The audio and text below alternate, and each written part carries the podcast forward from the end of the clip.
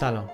من علی بندریم و این قسمت دوم از اپیزود 13 پادکست کانال بیه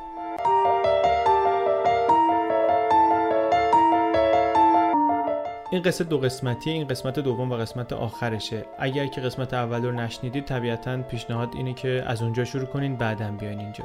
گزارشی که در این دو قسمت تعریف می‌کنیم رو پاتریک ردن کیفه در 13 اکتبر 2014 در مجله نیویورکر منتشر کرده با عنوان The Empire of Edge.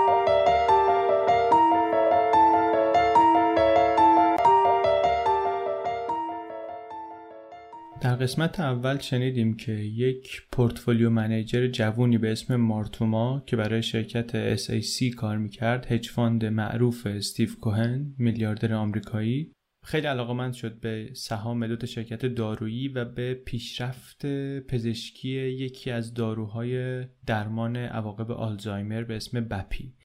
پول خیلی خیلی زیادی رو سرمایه گذاری کرد روی این دارو. بعد در یک روز خاص این سهام رو شورت کرد. و از این شورت کردن یه سود خیلی زیادی برد یه سود خیلی زیادی نصیب شرکت کرد پاداش خیلی خوبی خودش گرفت. بعد این ماجرا خیلی بحث برانگیز شد به خاطر اینکه این آقا در ماهای منتهی به این لحظه به این روز با دکتری به اسم دکتر سید گیلمن که در تیم آزمایشی این داروی بپی سمت خیلی مهمی داشت در ارتباط بود به صورت رسمی باهاش مشورت می‌کرد و بعدا که مقامات نیویورک اومدن پرونده ها و فایل رو نگاه کردن ببینن که چطور این شرکت تونسته همچین کاری بکنه مشکوک شدن که این معامله بر اساس اطلاعات محرمانه انجام شده و اومدن دنبال مارتوما. آخر قسمت اولم اینطوری تموم شد که دو تا مامور اف بی آی اومدن در خونه مارتوما. ولی وقتی که اومدن بهش تفهیم اتهام کنن به جای اینکه اونطوری که ما انتظار داشتیم مسئله اون سهام رو پیش بکشن بهش گفتن که ما می‌دونیم تو هاروارد چی کار کردی. حالا بریم تو قسمت دوم و قسمت آخر داستان برگ برنده. مارتوما که از هاروارد پذیرش گرفت باباش از خوشحالی با دمش گردو میشکست. انقدر خوشحال بود که خودش کلی رانندگی کرد بردش اونجا. مارتوما هم سال اول خیلی خوب درس خوند سردبیر مجله لا و تکنولوژی شده بود اونجا. یه انجمن قانون اخلاق را انداخته بود. ترم دوم که بود درخواست کارآموزی فرستاد برای چند تا قاضی تو جاهای مختلف.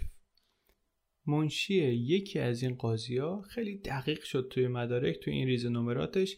یه چیز مشکوکی دید. بعد با اداره آموزش هاروارد تماس گرفت. بالاخره گند قضیه در اومد که آقا تو ریز نمراتش دست برده. دو تا B و یه دونه B plus تبدیل شده بودن به A. دو تا B رو هم واسه رد گم کنی همون طوری گذاشته بود دست نخورده مونده بود. مارتوما اولش گفتش که نه این شوخی بوده و داشتم بازی بازی می‌کردم و اینا. اما اینا کارو کشوندن به مراجع بالاتر دانشگاه و برد دانشگاه نهایتا پیشنهاد داد که مارتوما اخراج بشه. این وکیل گرفت و به شدت و قدرت جنگید. دوبار هم رفت جلوی دستگاه دروغ سنج و ادعاش هم این بود که بله من توی این ریزی ها دستکاری کردم ولی نه به خاطر جعل نه برای کارهای رسمی و اینا. این کاری کردم برای اینکه به والدینم نشون بدم. دادگاه هم یه سری گزارش داشت که البته تایید می‌کرد که از طرف خانوادهش به شدت برای موفق شدن تحت فشار بوده. اینکه نمره های عالی بیاره پیشرفت کنه از اینجور چیزا. بعد میگه آره من این مدارک رو جل کردم یه خورده تغییر دادم بعضی از چیزها رو توش. بعد اینا رو گذاشتم خونه یه عجلی کار عجله پیش اومد رفتم. به داداشم گفتم این مدارکمون بفرسته برای بعضی از این قاضی ها این اشتباهی به جای اینکه مدرک های اصلی رو بفرسته بعضی از این دستکاری شده ها رو فرستاد. من قبل از اینکه منشی متوجه بشه خودم متوجه اشتباه شدم. به دو تا از این منشی ایمیل زدم و گفتم که من درخواستمو پس می‌گیرم. لطفا اصلا مدارکمو بررسی نکنید. اینجا دادگاه البته یه چیز دیگه میگه. میگه که اون ایمیل دو ساعت بعد از اینکه منشی کاشف جرم با مارتوما تماس گرفت دریافت شده. زمان ارسال ایمیل البته مال روز قبل بوده ولی زمان دریافتش خب فرق می‌کنه. مارتوما البته تا آخرش پای حرفش وایساد گفتش که احتمالا یه تأخیری تو سرور بوده و اینها که این ایمیل دیر رسیده. خانوادهش هم توی دادگاه همه شهادت دادن که حرفش درسته بود داستانش رو پشتیبانی کردن و تایید کردن. بعد لپتاپش رو داد به شرکت کامپیوتری اونا metadata ی ایمیل ها رو بررسی کارشناسی کردن مثلا و تایید کردن که بله این ایمیل واقعا همون روزی که این پسر میگه فرستاده شده بوده. اما به رغم همه اینا هاروارد تصمیم گرفت که این آقا باید اخراج بشه. واقعیت ماجرا اینه که وسط این دعوای حقوقی و اینا مارتوما با همخونش شریک میشه و یه شرکت کامپیوتری می‌زنه. و اون مدرکی رو که به دادگاه ارائه میشه که بله متادیتا بررسی شده این ایمیل همون موقع ارسال شده بوده اینا اون مدرک رو همین شرکت خودش تولید کرده بوده. یعنی در واقع کامپیوتر برده شرکت خودش یعنی اون کارش هم خودش حقوق بازی بوده. ولی اون شرکتی که اونجا زده بوده شرکت کامپیوتری که در زمان حباب dot com بوده اوایل سال 2000 کمک می‌کنه که خروجش از دانشگاه هاروارد خیلی عجیب به نظر نرسه. اون موقع خیلیا از دانشگاه زدن بیرون رفتن سراغ اینکه business خودشون راه بندازن و برا همین خیلی عجیب غریب نیست که این آدم هم همچین کاری کرده باشه. بعدا این شرکت موفق نمیشه و بعد از اونه که میره مدرسه business استنفورد. کمی بعد از اینم هست که اسمش رو از متیو به مارتوما تغییر میده به صورت رسمی. روزمری البته میگه که مارتوما همون اوائل رابطهشون این ماجرا رو براش تعریف کرده. میگه من خودم آدم همه چی روییم اما برای مارتوما و برای خانوادهش این ماجرا آبروریزی بود. برای همین مثل یه راز خانوادگی ازش مواظبت می‌کردن که جایی درز نکنه. ما البته نمی‌دونیم که این hedge fund وقتی که این بابا رو استخدام می‌کردن تو تحقیقاتشون این موضوع رو پیدا کردن یا نه. ولی احتمالش هم هست که پیداش کرده باشن و به عنوان یک حرکت با ریسک بالا تشویقشون کرده باشه که استخدامش کنن. یعنی واقعا نشون میده که این احتمالا یه جور آدمی هست که اینا دنبالش هستن دیگه. اون روز که اینا اومدن در خونش قش کرد و بعد که به هوش اومد اون افسر اف بهش گفتش که ما درباره اون معامله سال 2008 هم می‌دونیم. اینو که گفت دیگه هر دو فهمیدن که این یعنی چی. بعد بهش گفت که زندگیت زیر رو میشه از این لحظه. همه دوستات رو از دست خواهی داد. بچه هات ازت متنفر خواهند بود به خاطر اینکه سالها پشت میله های زندان خواهی موند. بعد گفت اگه همکاری کنی دولت لهت نخواهد کرد. دولت کاری به کارت نداره. به خاطر اینکه اونی که ما دنبالشیم استیو کوهنه. ما از تو فقط اینو می‌خوایم که همکاری کنی FBI Special Agent BJ Kang states we want Stephen Cohen. They want the man behind it all. مارتوما البته شاهد ایدئالی حساب نمی‌شد. اگر وکلای کوهن می‌تونن از مینیمایز کردن برنامه ها توی ویندوز واسهش حکم براعت در بیارن میشه تصور کرد که با این پرونده کلاهبرداری و جعل این پسر در هاروارد چه خواهند کرد تو صحنه دادگاه.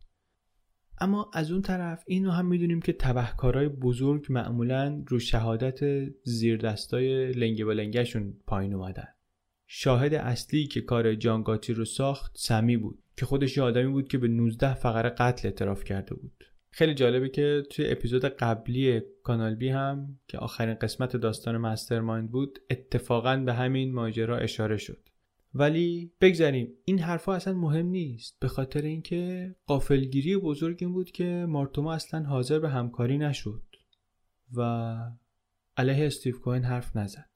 مارتوما رو اینجا بذاریم بریم یه خورده بشنویم از آقای دکتر گیلمن. پلیس چندین بار سراغ اونم رفته بود پرسیده بودن که آیا شما اطلاعات محرمانه دادی به مارتوما؟ ندادی؟ اینا؟ اینم مرتب بهشون دروغ گفته بود. بعدا گفت من خجالت میکشیدم. به خودم به همکارهام به دانشگاه به همه خیانت کرده بودم و از شرمساری بود که دوباره خودم انداخته بودم توی دایره دروغ و می‌گفتم که نه اطلاعات محرمانه ندادم. آخرش بهش گفتن که بابا تو این وسط هیچی نیستی یک دانه بیارزشی بیش نیستی. بگو خودتو خلاص کن.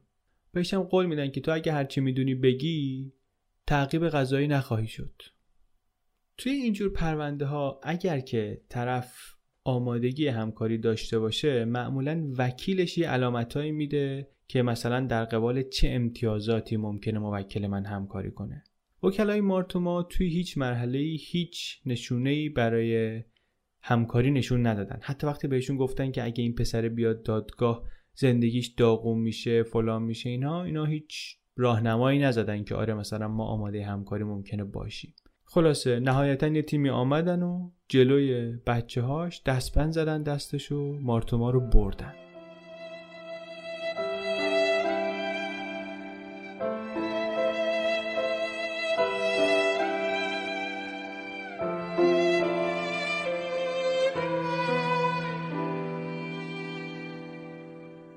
در جواب این سوال بزرگ که چرا مارتوما کوهن رو نفروخت خیلی ها میگن که ازش پول گرفته. یه حساب مخفی توی یه کشور سالس. کوهن اونجا پول ریخته و مارتوما پول رو برداشته و دیگه قرار شده حرف نزنه. مونتا نویسنده میگه که من این حرف رو باور نمی‌کنم. به خاطر اینکه حتی اگر با احتیاط بسیار و از طریق چند واسطه این کارو بکنه عملا داره این امکان رو میده که تا ابد ازش خواهی کنه.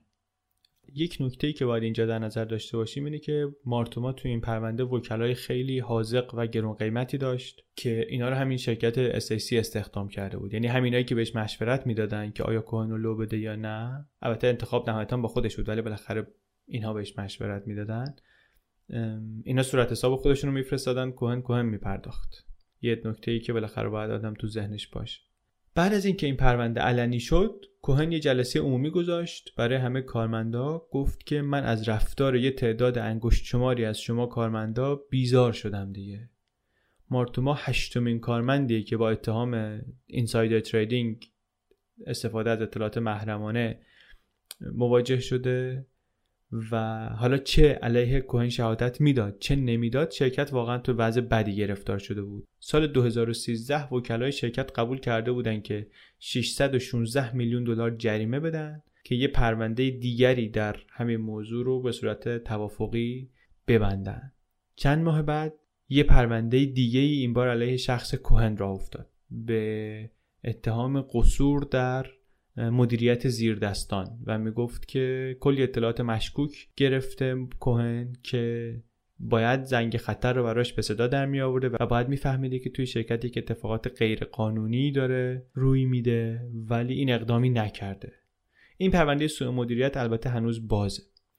یه پرونده دیگه که علیه شرکت بازه به این عنوانه که اینا کلی متقلب های بازار مالی رو جذب کردن. و اینکه کوهن در حدی داره از اطلاعات محرمانه استفاده می‌کنه که هیچ hedge fund دیگری هرگز نکرده. کوهن البته عموما به این اتهاما بیاعتنایی می‌کنه. یه بار که یه وکیلی ازش درباره اون بند قانون که علیه insider trading حرف می‌زنه پرسیده بود گفت من اصلا نمی‌دونم این قانون چی میگه. طرف گفتش که بابا این دستورالعملهای سازمانی خودته اونم عین این قانون رو کپی کرده تکرار کرده. گفت من اون دستورالعمل دارم نمی‌دونم چی میگن. وکیل شاکی میشه میگه آقا تو رئیس این شرکتی بعد نشستی میگی من نمی‌دونم دستورالعملم درباره مهمترین قانونی که این همه به خاطرش تعقیب شدم چی میگه. میگه که آره خوندم دستورالعمل و اینا ولی واقعا نمی‌دونم توش چی بود. یادم نیست. آدم جالبی هم هست. توی همین گیرودار این پرونده ها بعد از اینکه سر اون پرونده اولیه که گفتیم توافق کرد خبر اومد که کوهن تابلوی رویای پیکاسو رو به قیمت 155 میلیون دلار خریده. یعنی شده دومین نقاشی گرون تاریخ. یکم بعدش هم یه خونه ساحلی جدید خرید در ایستمتون به قیمت 60 میلیون دلار. دادگاه مارتوما ژانویه 2014 شروع شد و یک ماه طول کشید. خودش و خانوادهش آمده بودن نیویورک برای مدت دادگاه توی یه هتلی وسط شهر مستقر شده بودن. پدر مادرش هم از فلوریدا آمده بودن و همه جلسات ردیف اول دادگاه توی پالتوهای زمستونی شال تشکیلات خیلی رسمی موقر میشستن اون جلو. والدین روزمری هم میشستن کنار دست اونا.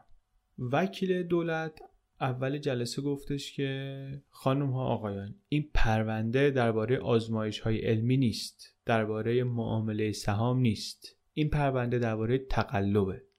بعد همکارای سابق مارتوما دونه دونه آمدن شهادت دادن. روزمری هر وقت با یکی موافق بود میگن لبخند می‌زد. خوشش که نمیومد از شهادتشون این پره های دماغش رو گشاد می‌کرد. خیلی لباس های چشمگیری میگن میپوشید روزای دادگاه و عکساش که دست در دست شوهرش میان سمت دادگاه یه طوری بود که انگار خودش رو برای رفتن رو فرش قرمز آماده کرده.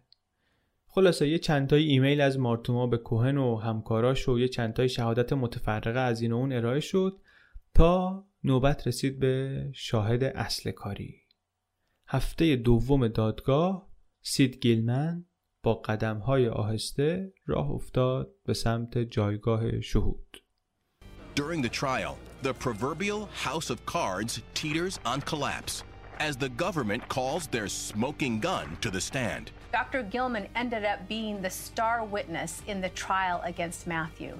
He told authorities how Matthew found him, how he cultivated a relationship, how he ended up giving confidential information to Matthew about the drug trials going on, and even went so far as to give him the negative results that were coming out of the trials before he disclosed those results to anyone else. گیلمن از دانشگاه میشیگان استعفا داده بود و اسمش رو هم از همه جا برداشته بودن. از اون ساختمانی بیمارستان که به اسمش بود از روی اون دوره درسی که به اسمش گذاشته بودن از روی وبسایت دانشگاه fund دولتی که داشت لغو شده بود همکارای سابقش دیگه هیچ کدوم نمی‌خواستن ببیننش. اجازه ورود به محوطه دانشگاه رو کلا ازش گرفته بودن. اخیرا میگن شروع کرده بود توی کلینیکی مجانی مریض می‌دید و مشاوره می‌داد و از این کار گفت که من خیلی واسه اون دانشگاه زحمت کشیدم و آخر سر با بیآبرویی ترکش کردم. تو دادگاه میگن که خیلی شیک پوش و آراسته آمده بود. گره کراواتش رو تنگ بسته بود بالا. البته یه آدمی 81 ساله به وضوح رنجور و نحیف شده و توی این پنج روزی که میاد دادگاه برای شهادت خیلی حالت محجور و تنها رها شده ای داره. خیلی خیلی بیکسه. خیلی ها میگن که مارتوما نباید میذاشت کارش به دادگاه بکشه باید توافق می‌کرد. به خاطر اینکه شواهد علیهش طوری بود که واقعا شانسی نداشت. اما تو دادگاه تیم دفاعیش بی‌محابا صحت شهادت های گیلمن و اعتبار این آدم رو بردن زیر سوال. گیلمن گفته بود که فایل presentation رو ایمیل کرده واسه مارتوما ولی اینا مدام تکرار کردن که هیچ کس هیچ مدرکی هیچ رد پایی از این ایمیل پیدا نکرده یه وقتایی هم گیلمن واقعا گیج می‌زد. ازش پرسیدن که این شهری که توش زندگی می‌کنی جمعیتش چقدره؟ گفت 1500 نفر. شهر بیشتر از 100 هزار نفر جمعیت داره. بعضی از همکاراش می‌گفتن که این بعد از سالها مطالعه و کار روی سیستم های عصبی الان خودش داره از نارسایی های شناختی رنج می‌بره. خودش دچار زوال عقل شده یکم.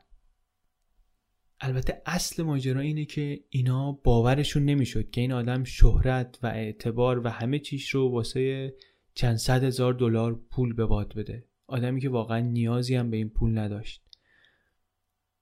وکیل مارتوما می‌گفت مارتوما نمونه کامل موفقیت آمریکاییه.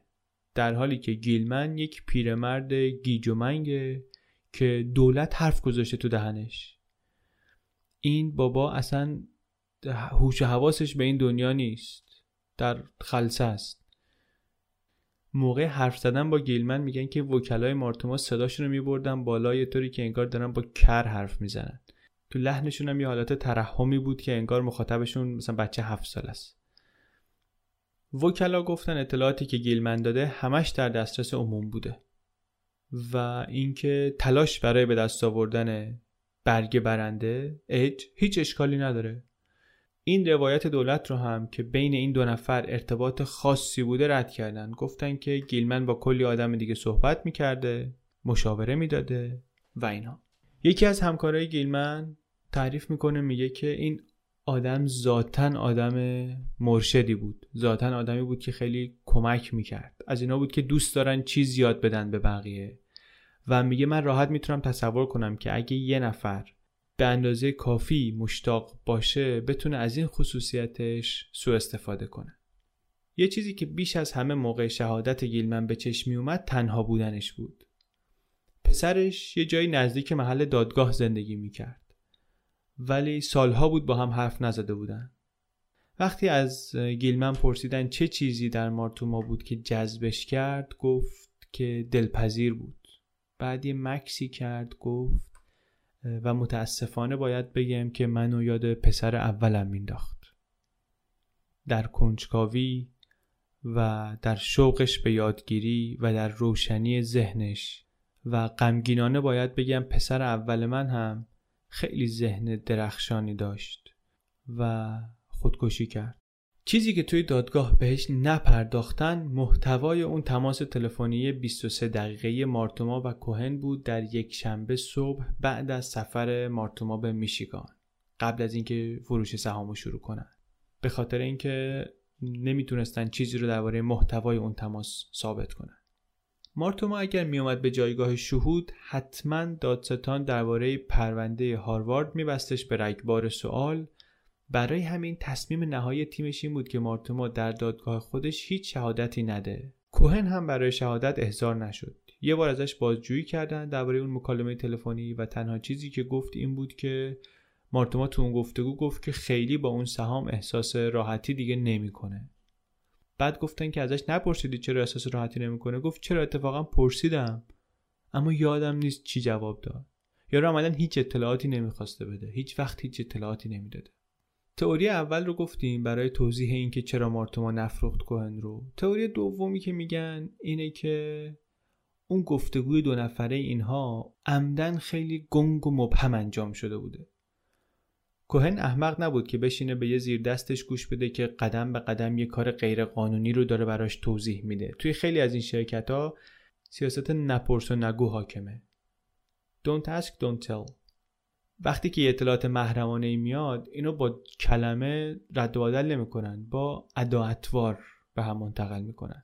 با تون صدا یا حتی با یه زبان کدگذاری شده مثل اینکه اینا تو شرکت می‌گفتن سطح اقناعی من مثلا نهه یعنی طرف به که بگه آقا من اینو از راهی که نباید بگیرم گرفتم و خبر موثقه میگه من اینو مثلا تا سطح نه قانعم که حرف درستیه این البته فقط محدود به این آدما نیست. آدمایی که توی فعالیت های مجرمانه هستن معمولا یه نشان شناسی دقیقی بینشون شکل می‌گیره. چون اینها غالبا وضعشون طوریه که نمی‌تونن نقشه هاشون رو به راحتی و به وضوح واسه هم توضیح بدن. توی, توی سازمان های مافیایی هم همینطوریه. یه اصطلاحی دارن که این یعنی بکشش. یه اصطلاح دیگه ای هست که این یعنی نکشش. خیلی وقتا من و شما ممکنه که اصلا تفاوت اینا رو نتونیم تشخیص بدیم و دادستان هم واقعا نمی‌تونه چنین چیزی رو به هیئت منصفه توضیح بده یا مثلا ثابت کنه که طرف اینجا واقعا داشته فلان جرمو می‌کرده. این کدا رو ندونی اصلا ظاهر صحبت چیزی رو نشون نمیده.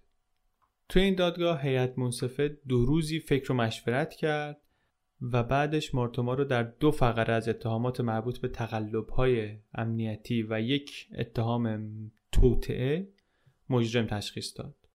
حکم رو که میخوندن روزماری اشک میریخت.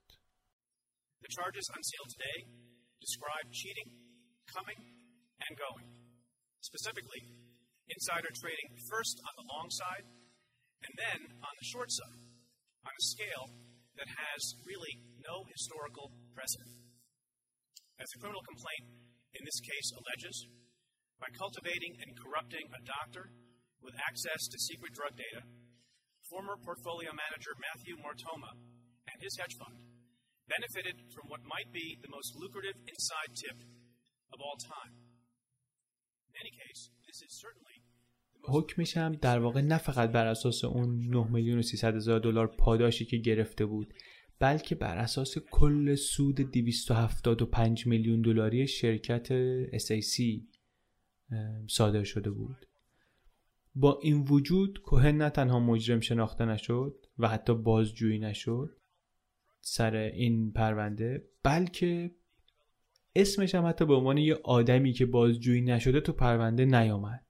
کلا پرونده درباره کوهن سکوت کرده بود. و حتی قاضی از وکلا خواست اصلا بهش اشاره نکنن چون که اسمش تو پرونده نیست. گفت که حرف زدن از اون دادگاه رو به مسیری میکشونه که مسیر این دادگاه نیست. البته بعدا قاضی نظر شخصی خودش رو داد. گفتش که به نظرش کوهن این معامله رو با اطلاعات محرمانه انجام داده که مارتوما براش آورده بوده ولی توی اون دادگاه هیچ حرفی از کوهن زده نشد. موضع کوهن البته ثابت بود. می‌گفت به بچه هم گفتم که زیر دستانم به هم خیانت کردن. آدمای شرکت بعضیشون کارهای بدی کردن باید به خاطرشون جوابگو باشن. من هیچ کار اشتباهی نکردم. در طول دادگاه خانواده مارتوما 143 تا نامه نوشتن برای قاضی و گفتن که این آدم بیگناهه. به گناه خودشون اعتراف کردن در فشار آوردن بهش. گفتن که ما انقدر بهش فشار آوردیم که بهترین باش عالی باش.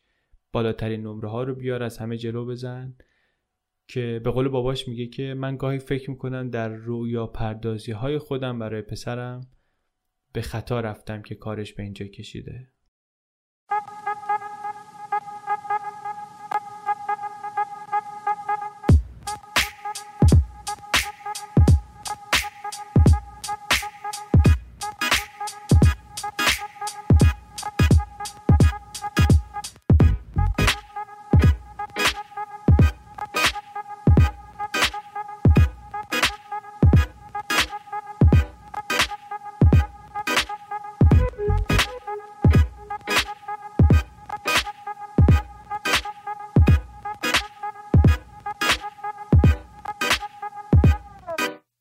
سپتامبر قاضی حکم میده. 9 سال حبس در زندان فدرال. موقع انشاء حکم یه اشاره هم به ماجرای هاروارد می‌کنه. میگه که یه ارتباطی هست بین اینها و نشون از آدمی میده که حاضر نیست چیزی به جز بالاترین درجات موفقیت رو بپذیره. بهترین مدرسه بهترین نمره ها بهترین پاداش و مصممه که هر کاری بکنه که به این بهترین ها برسه. اون روزم میگن قاضی که حکم رو می‌خوند رزماری روی یکی از سندلی های ردیف اول به سختی گریست. چند روز بعد از اعلام حکم نویسنده میگه سوار آسانسور شدم رفتم طبقه 26 م یک آسمون خراش توی خیابون 42 نیویورک تا متیو و روزمری مارتوما رو ببینم. میگه رفتم اونجا توی اتاق کنفرانس دیوار شیشه ای که به میتاون اشراف داره. خیلی منظره خوب. مارتوما اونجا بود. با یه بلوز یقه هفت بافتنی. دست داد با من با لبخند خوش آمد گفت تشکر کرد از اینکه آمدم. اما گفت که من نمی‌خوام حرف بزنم. روزماری گفت من از طرفش حرف می‌زنم. اونم یه بلوز کرم پوشیده بود با شلوار راحت خرمایی و یه صلیب کوچولوی طلایی به گردنش و متیو که از اتاق رفت بیرون اینها چهار ساعت صحبت کردن. اوضاع خانواده وخیم بود. دولت احتمالا خونشون رو مصادره می‌کرد. قاضی هرچی پول تو حسابهای مختلف این ور داشتن رو دستور داده بود که جریمه بپردازن. یعنی همه پسندازشون رو می‌گرفت ازشون و تازه بازم به اون مبلغی که باید به دولت می‌دادن نمی‌رسیدن. تو صحبت ها معلوم شد که اون پولی که نویسنده فکر می‌کرد که اینا به خیریه دادن هم در واقع نداده بودن. در عمل اون پول رو تو حساب اون خیریه پارک کرده بودن بعد مبالغ خیلی پایین تری داده بودن به خیریه های مختلف. در کل سال 2011 3000 دلار کلا اینا داده بودن به خیریه های مختلف از جمله یه چکی به مؤسسه آمریکایی آلزایمر به مبلغ 210 دلار. همه پولی که توی اون بنیاد خیریه نگه داشته بودن هم الان میره دست دولت. توضیح روزمری درباره اینکه چرا مارتوما علیه کوهن حرف نزد شبیه هیچ کدوم از این دوتا تئوری که گفتیم نبود. اون گفت که مارتوما بیگناهه و حاضر نیست به گناهی که مرتکب نشده اعتراف کنه. این حرف رو البته بابای مارتوما هم بیرون دادگاه به نویسنده گفته بود. روزمری میگه که پرونده دولت اساسا داستانه. عرف شرکت SAC اینه که شما از منابعی که در اختیارت استفاده می‌کنی که یه نظریه تدوین کنی و این کاری که مارتوما کرده. حالا گیلمن هم ممکنه یکی دو جای چیزایی که نباید می‌گفته از زیر زبونش در رفته باشه. اما اینا به معاملاتی که مارتوما می‌کرده بی ربط بودن. نویسنده بهش میگه که گیلمن همه چیشو باخته چیزی برای دست دادن نداره. چرا باید دروغ گفته باشه که اطلاعات محرمانه داده به مارتوما؟ میگه چون اولش که با اف بی آی روبرو شده بهشون دروغ گفته و بعد که موچشو گرفتن متهمش کردن به ایجاد مانع در برقراری عدالت که خودش یک جرمیه و بعد از اون تونستن حرفایی که می‌خواستن رو بذارن تو دهنش که این بگه که تعقیبش نکنن نظر قضایی. این داستان رو هم به زور بهش خوروندن. بعد یه داستانی میگه روزماری از اینکه پدر بزرگم در هند وکیل بود دوشادوش گاندی مبارزه کرده بود و زندان رفته بود و آسیب دیده بود و بعد میگه که مارتوما هم الان برای من مثل همونه و داره هزینه میده و از این از این حرفا. وسط های صحبت گاهی مارتوما میاد گوشه اتاق یه خورده با روزمری حرف می‌زنه بعد دوباره میره. نویسنده میگه من یه خوری تعجب می‌کردم. آدمایی که بعد از محکوم شدن همچنان رو بیگناهی خودشون پافشاری می‌کنن معمولا خیلی مشتاقن که حرف بزنن و قصهشون رو بگن. برای همین هر باری که روزمری می‌رفت من انتظار داشتم که پسر بیار از اتاق بیرون بگه که آره آقا اف بی آی منو بی خود زندانی کرده و شروع کنه خودش حرف بزنه. ولی نمیومد. به جاش روزمری یه دفعه که اومد مثلا مفصل درباره شخصیت دوگانه گیلمن حرف زد. گفت این آدم عجیبیه برای نجات خودش همه ارزشهاش رو فدا کرده. اصلا از این خبرها نبود که این رابطه خاصی با هم داشته باشن. مثلا یه جا گیلمن گفته بود که آره من تحت تاثیر قرار گرفتم. اون دفعه که رفتم جلسه دیدن مارتوما برام نهار تدارک دیده بود. روزمری برمیگرده به این نویسنده میگه که مثلا تو امروز اومدی اینجا ما برات ساندویچ گذاشته بودیم تو اتاق تحت تاثیر قرار گرفتی. نهاری که اون روز مارتوما به گیلمن داده بودم همین بود دقیقا. نویسنده میگه که روزماری رو من در این گفتگو آدم تیز و باهوشی دیدم. اما قصه ای که تعریف می‌کنه یه جاهایی با قصه هایی که توی دادگاه شنیدم و از جاهای دیگه آمده بودی خود فرق می‌کرد. مثلا میگه اون آخر هفته ای که مارتوما رفت میشیگان واقعا یه فامیلشون مرده بود. بعد میگه که من بهش گفتم که حالا رفت خونشون واقعا یا نه؟ میگه نه فکر نمی‌کنم چیز خاصی یادش بیاد از اینکه خونشون رفته باشه. یه جا دیگه نویسنده میگه ازش پرسیدم که مارتوما فکر می‌کنه که پذیرش گرفتنش از دانشگاه هاروارد جبران قبول نشدنش تو کالج هاروارد رو که باعث ناامیدی باباش شده بود کرد. یعنی مثلا حق به حقدار رسید. یه جوابی داد بعد که تنفس گرفتن و رفت پیش مارتوما و برگشت گفتش که من باید یه جای حرفمو اصلاح کنم. مارتوما میگه که من از هاروارد پذیرش گرفته بودم. میگه که چی شد؟ از کالج هاروارد پذیرش گرفته بود. میگه آره گرفته بوده. خودش تصمیم گرفته بره دوک به خاطر اینکه اونجا مثلا جنوبتر بوده. فکر می‌کرده اونجا راحت تره میگه خب باور این حرف من سخت بود نویسنده میگه. چیزای دیگه هم می‌گفت که باعث می‌شد شک کنم که این داره راست میگه یا نه. اما بعد از کلی صحبت نتیجه که گرفتم این بود که روزمری عمیقا و صادقانه به شوهرش ایمان داره.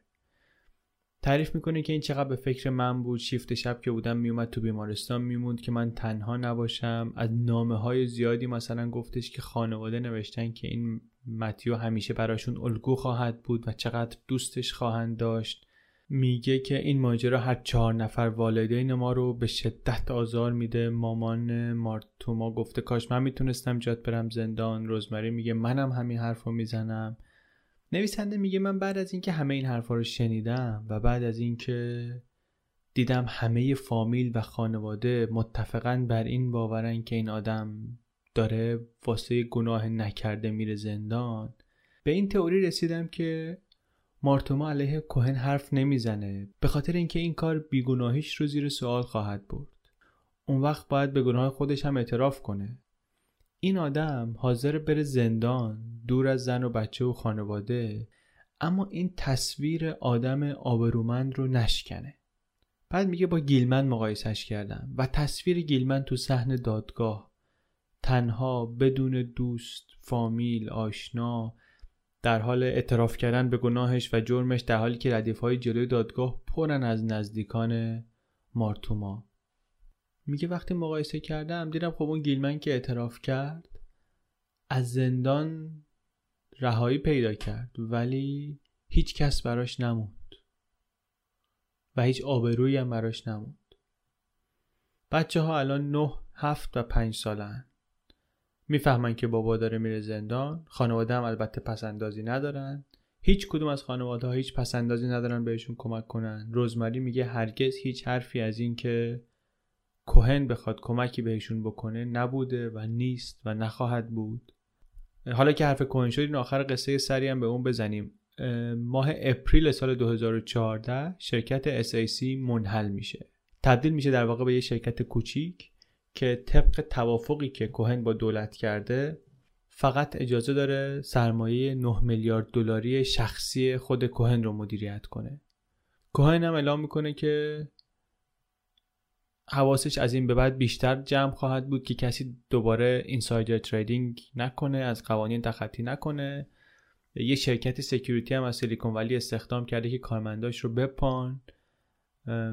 یه انواعی از پیغام های فوری instant messaging رو هم میگن توی شرکت ممنوع کرده. البته اخیرا دوباره صحبت هایی هست در مورد اینکه اون محدودیت و ممنوعیت کوهن داره مدتش تموم میشه یا برداشته میشه. و این آدم داره برمیگرده به business اداره سرمایه های مردم اداره سرمایه های پولدارا hedge fund داشتن. نویسنده میگه من از پلیس پرسیدم که این همه هزینه کردین؟ آخرش کوهن نتونستیم بندازین تو تله. گفت که ما فقط وقتی اقدام می‌کنیم که مدارک کافی برای محکوم کردن داشته باشیم. و تو این پرونده واقعا به اینجا نرسیدیم البته الان گفتیم دو تا پرونده دیگه داره کوهن یکی ناتوانی در مدیریت یکی هم شکایت سهامدارای سابق اون دو تا شرکت دارویی که میگن با این شورت کردن این بابا ضرر کردن. یه استاد سابق مارتوما تو دانشگاه درباره اینکه چی میشه درباره علاقه اولیه این آدم به اخلاق گفت. به اخلاق و اخلاق پزشکی اخلاق زیست شناسی این چیزا گفت میگه که یا یه آدم فوق العاده جاه طلبی که می‌خواسته از اول حد و مرزهای محدود کنندش رو بشناسه قبل از اینکه دست به کار بشه. یا اینکه نه از همون موقع تصمیمش رو گرفته بودی که قانون رو بشکنه واسه منافع شخصی خودش. فقط می‌خواسته یاد بگیره که چطور از خودش محافظت کنه وقتی گرفتار حادثه میشه. بعد نویسنده میگه اگه دومی درست باشه یعنی من گول خوردم. خوب کلاهی سرم رفته. از روزماری میگه درباره آینده پرسیدم. زد زیر گریه. گفت که نمی‌دونم اما هدفم اینه که جواب همین سوال رو پیدا کنم. و دعا می‌کنم آمریکا به ما این شانس رو بده که دووم بیاریم و کامیاب بشیم.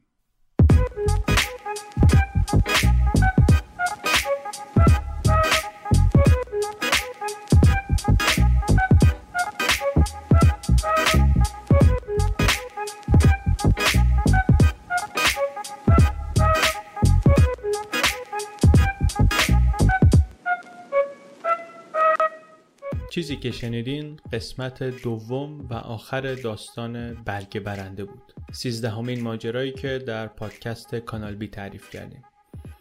پادکست کانال بی رو من علی بندری به کمک ناملیک تولید می‌کنیم. اگه پادکست گوش کردن رو دوست دارین و دنبال پادکست فارسی خوبین به ناملیک.me سر بزنین. توی یه سال گذشته چند تا پادکست تازه خوب رو افتاده که احتمال داره که از شنیدن حداقل یه دونشون خوشتون بیاد. توشون پادکست ادبیات داستانی هست پادکست فوتبال هست پادکست علمی هست آشپزی هست. چکشون کنین احتمالا چیز جالب توش پیدا می‌کنین. اگرم یه جور پادکستی خواستین و دیدین که اونجا نیست خودتون می‌تونین دست به کارشین. به ایدش فکر کنین بعد ایمیل بزنین به ناملیک کمکتون می‌کنن. با ناملیک واقعا پادکست درست کردن آسونه. اگر این اولین باریه که کانال بی رو میشنوین به صفحه ما در ناملیک.me یا ساوند کلاود یا به وبلاگ کانال بی در وردپرس سر بزنین که ببینین قبلا چیا تعریف کردیم. حتما یک چیزی باب طبعتون اونجا پیدا می‌کنید. هم قصه های جنایی هست هم ماجراهای سیاسی هم هم پرونده های عجیب غریب و چند بعدی مثل پادکست سریالی مسترمایند که در هفت قسمت تعریف کردیم. همشون ماجرای واقعی هن. همشون تو جاهای درست حسابی منتشر شدن. چند تاشون گزارش که این طرف اون طرف جایزه بردن. بعضیاشون حق ساخت فیلمشون فروخته شده. به زودی ازشون فیلمی یا سریالی چیزی در میاد یا در اومده. و درباره سوژه بیشتر این قسمت ها با اینکه قصه هاشون قصه های خیلی بزرگی بودن چیز خاصی به فارسی جایی نوشته نشده. یا حداقل وقتی که من پادکست رو درست کردم خیلی چیزی جایی نبود. خیلی از ماجراهایی که تعریف کردیم اینجا هنوز تموم نشدن. بریویک تروریست نروژی هر چند وقت یه بار اسمش میاد تو اخبار. الچاپو هنوز معلوم نیست که میمونه دست دولت مکزیک یا اینکه استردادش می‌کنن به آمریکا. جوهر سارنایف منتظر دادگاه تجدید نظره که شاید حکم اعدامش لغو بشه. ریچارد ورشه وایت بودریک هم همینطور. ینس سورینگ امیدواره که فرماندار اجازه استردادش به آلمان رو امضا کنه و احتمالا از همه جالبتر پاولرو که هنوز نرفته دادگاه و همه منتظرن ببینن که ظرف چند هفته آینده سرنوشت پروندهش به کجا می‌رسه. بیشتر سوژه های ما هنوز زندن ماجراشون هنوز تموم نشده. ما همین ماجراها رو بعد از تعریف کردن ول نمی کنیم با دقت اخبار رو رصد می‌کنیم. روزانه هر خبر جالبی که درباره یکی از این سوژه های قدیمی کانال بی باشه سعی می‌کنیم که زود ترجمهش کنیم و بذاریمش توی وبلاگ به کمک همکارایی که داریم. مثل همیشه بزرگترین کمکی هم که می‌تونید به کانال بی بکنید اینه که به دیگران معرفیش کنید. پست های وبلاگ رو می‌تونید با شناسه چنل بی پادکست از توییتر، فیسبوک یا کانال تلگرام کانال بی هم دنبال کنید. چنل بی پادکست.